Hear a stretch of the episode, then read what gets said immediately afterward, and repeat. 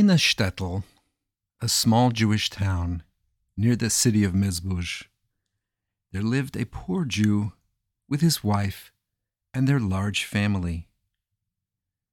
During the day, this Jew would rush around trying to earn some money through being a porter in the marketplace or fixing a fence or perhaps painting somebody's doorway.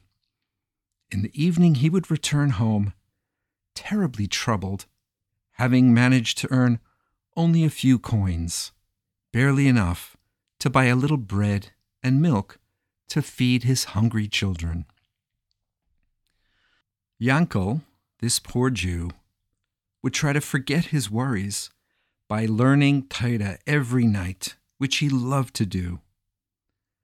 His wife, who was always busy tending to her children, enjoyed listening to him sing and hum while he was learning and absorbing the wisdom of Chazal, our sages of the bygone years. One evening, as Yankel was about to begin learning, she said to him, You know, Yankel, I heard today about a tzaddik, a Wunderrebbe, a miracle worker, who lives in Mezbush, not too far away. He helps Jews that are in trouble. All that you need to do is ask this man for a bracha. Yes, said Yankel. I've also heard about this tzaddik, Rabbi Yisrael Baal Shem but I didn't think that it was proper to bother him for a bracha for us. Doesn't Avinu Sheba Shemayim, our Heavenly Father, know that we could do with a little bit more? Well, she said, it seems to me that there could be no harm in having this tzaddik put in a good word for us. So Yankel agreed, and the next day he traveled to Mezbush, to the Baal Shem Tov, and told him about his life and his struggles. The Baal Shem Tov answered him by saying, Poverty, like riches, could be a test one of the ways by which Hashem sees how deeply a Jew trusts in Hashem. And when a Jew remains firm in his trust in the Almighty, the test comes to an end. You, Yankel, and your wife should know that your test will soon be over.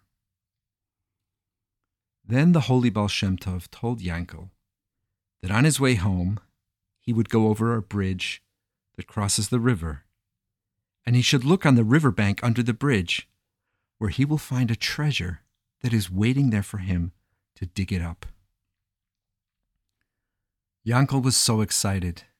He left for home. He reached the river quickly and immediately climbed down onto the bank to search for the treasure. After digging here and there and searching here and there for some time, he found nothing of value. Then he heard a voice. Hey, Reb Yankel, what are you looking for? Yankel looked up and saw a Schneider, a tailor that he knew, who lived in a nearby village.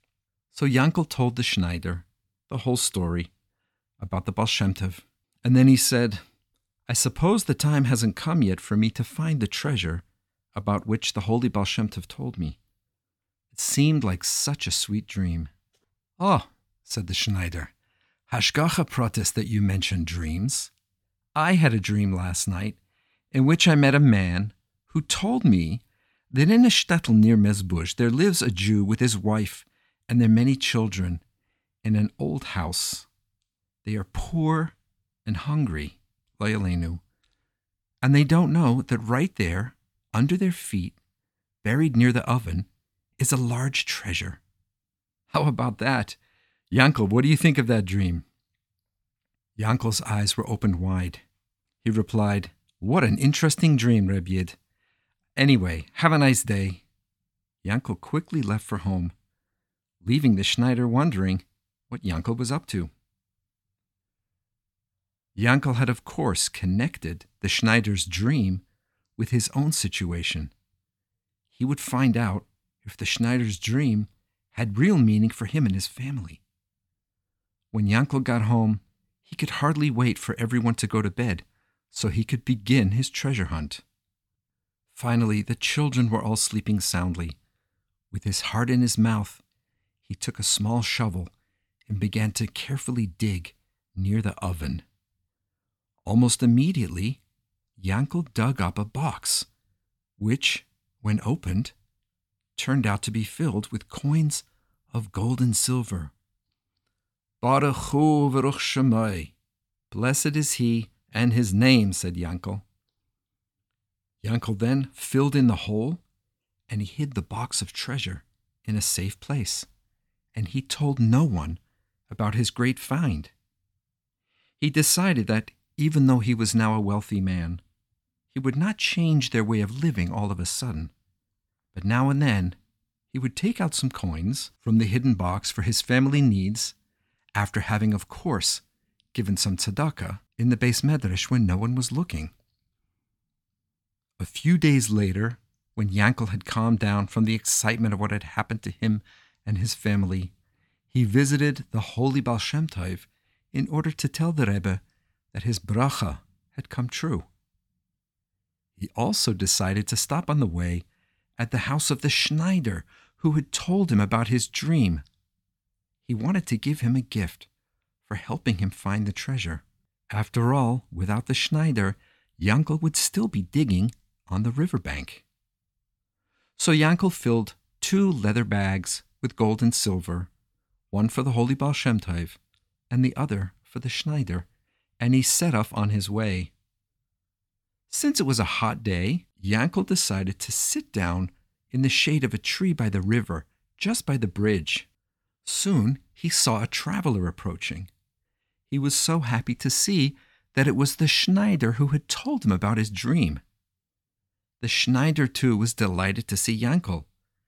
Yankel, he said, you're just the person I want to see. Do you remember, said the Schneider, when I saw you digging under the bridge and I asked you what you were looking for?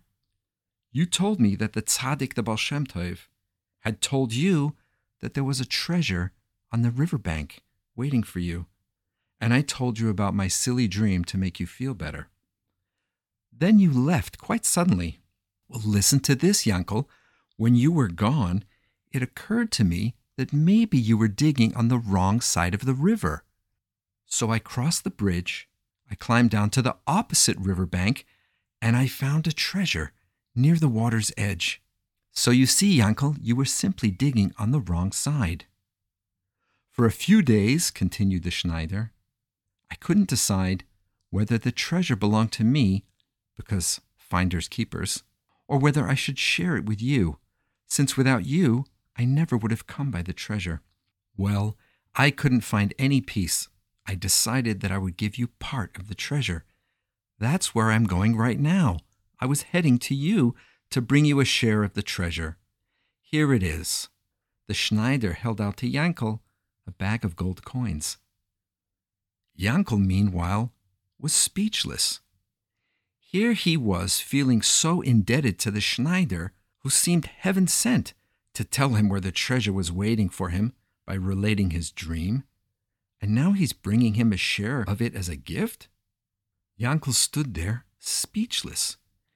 Here he was feeling so indebted to the Schneider for sharing his dream with Yankel, and now the Schneider is giving Yankel a share of the treasure which he felt really belonged to Yankel. Maybe somebody else would have simply accepted the Schneider's gift, but not Yankel. He was a fine, honest person. So, with a big smile, Yankel said to his friend, What an amazing story! Now I have an even more amazing story to tell you about why I'm on my way to visit you. Yankel then told the Schneider the whole story about when he heard the Schneider's dream. He realized it was really about him, about Yankel. And in Yankel's own home was the location of the treasure. Sure enough, he had found the treasure. And now, my friend, said Yankel, I've brought a share of it for you. Then Yankel handed the Schneider a leather bag full of gold coins. They embraced with warm affection, so impressed by the hashgacha pratis of their treasure hunting. They each tried to convince each other who deserved which gift, but they couldn't reach an agreement. So they decided that since the holy Baal was behind the whole thing, they would ask the Rebbe to decide who is right. The two of them went together to Mezbush. The Baal received them with a big smile and listened to both of their stories. When they finished, the holy Baal said to them, It had been decreed in Shemayim that you should both be uplifted and freed from poverty, as you had both proven your strong faith in God and you had passed the test. But I must warn you that being rich may be an even bigger test of your faith in Hashem. But you've both made a good start. You did not let your sudden good fortune turn your head, as evidenced by the fact that you wished to share it with each other. If you continue in this way, Hashem will surely continue to bless you. And as for your little dispute, said the Baal Yankel, I believe you have a daughter of marriageable age, and you, the worthy Schneider, you have a son who would make such a good match. The solution to your problem would be to make a shidduch between them and turn over the gifts that you had meant for each other to the chassan and kala, and everything should be in a gute shah, in a happy and auspicious hour. Both men were only too happy to agree to the Baal idea. The Baal Shem Tov also advised them that before deciding on a wedding date, the father of the Kala should find a poor orphan girl, and the father of the Chassan, a poor young man that would be suitable for each other, and they should provide for all of their wedding expenses also, and set them up with a household and a parnasa. The two new mechutanim promised to carry out all of the Baal Shem Tov's instructions, and everyone left satisfied and happy.